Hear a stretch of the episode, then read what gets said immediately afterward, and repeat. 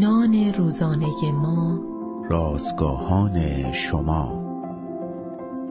خداوند سپری در برابر طوفان‌های زندگی نیست بلکه پناهگاهی برای ماست. روز یازدهم از شماره اول نان روزانه ما. سرت را خم کن.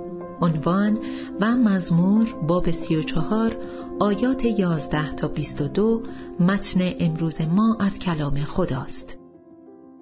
سازمان بین المللی هواشناسی اعلام کرده است اگر در فضای باز با رد و برق مواجه شدید باید زانو بزنید رو به جلو خم شوید و دستهایتان را روی زانوهایتان بگذارید. در نتیجه حتی اگر رد و برق به شما نزدیک شود بدن شما در این شرایط رسانای ضعیفی خواهد بود.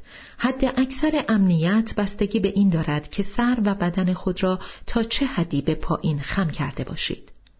شرایطی مشابه در طوفان‌های زندگی مسیحیان هم اتفاق می‌افتد که باید به لحاظ روحانی حالت مسکنت بر خود بگیریم یعنی باید خود را در برابر خداوند فروتن کنیم چون غرور و بیاطاعتی قلب ما را سخت می کند.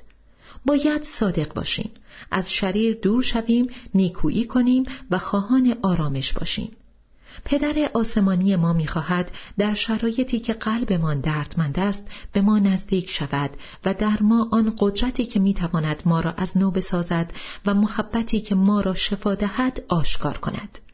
بله ما در رگبارهای تند بدبختی خیس می‌شویم و گاهی مورد حجوم طوفان‌های بی امان قرار می‌گیریم طوری که کاملا از مسیر اصلی منحرف می‌شویم. شاید با هر نور خیره کننده رعد و برق وسوسه شویم که پا به فرار بگذاریم. ولی اگر با تواضع و ترس از خدا سرمان را پایین نگه داریم با اطمینان و امنیت کامل می توانیم از طوفانها در امان باشیم.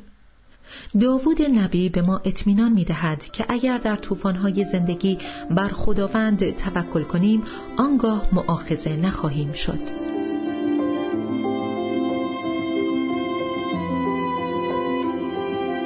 کلیه حقوق متن این اثر متعلق به انتشارات جهان ادبیات مسیحی است.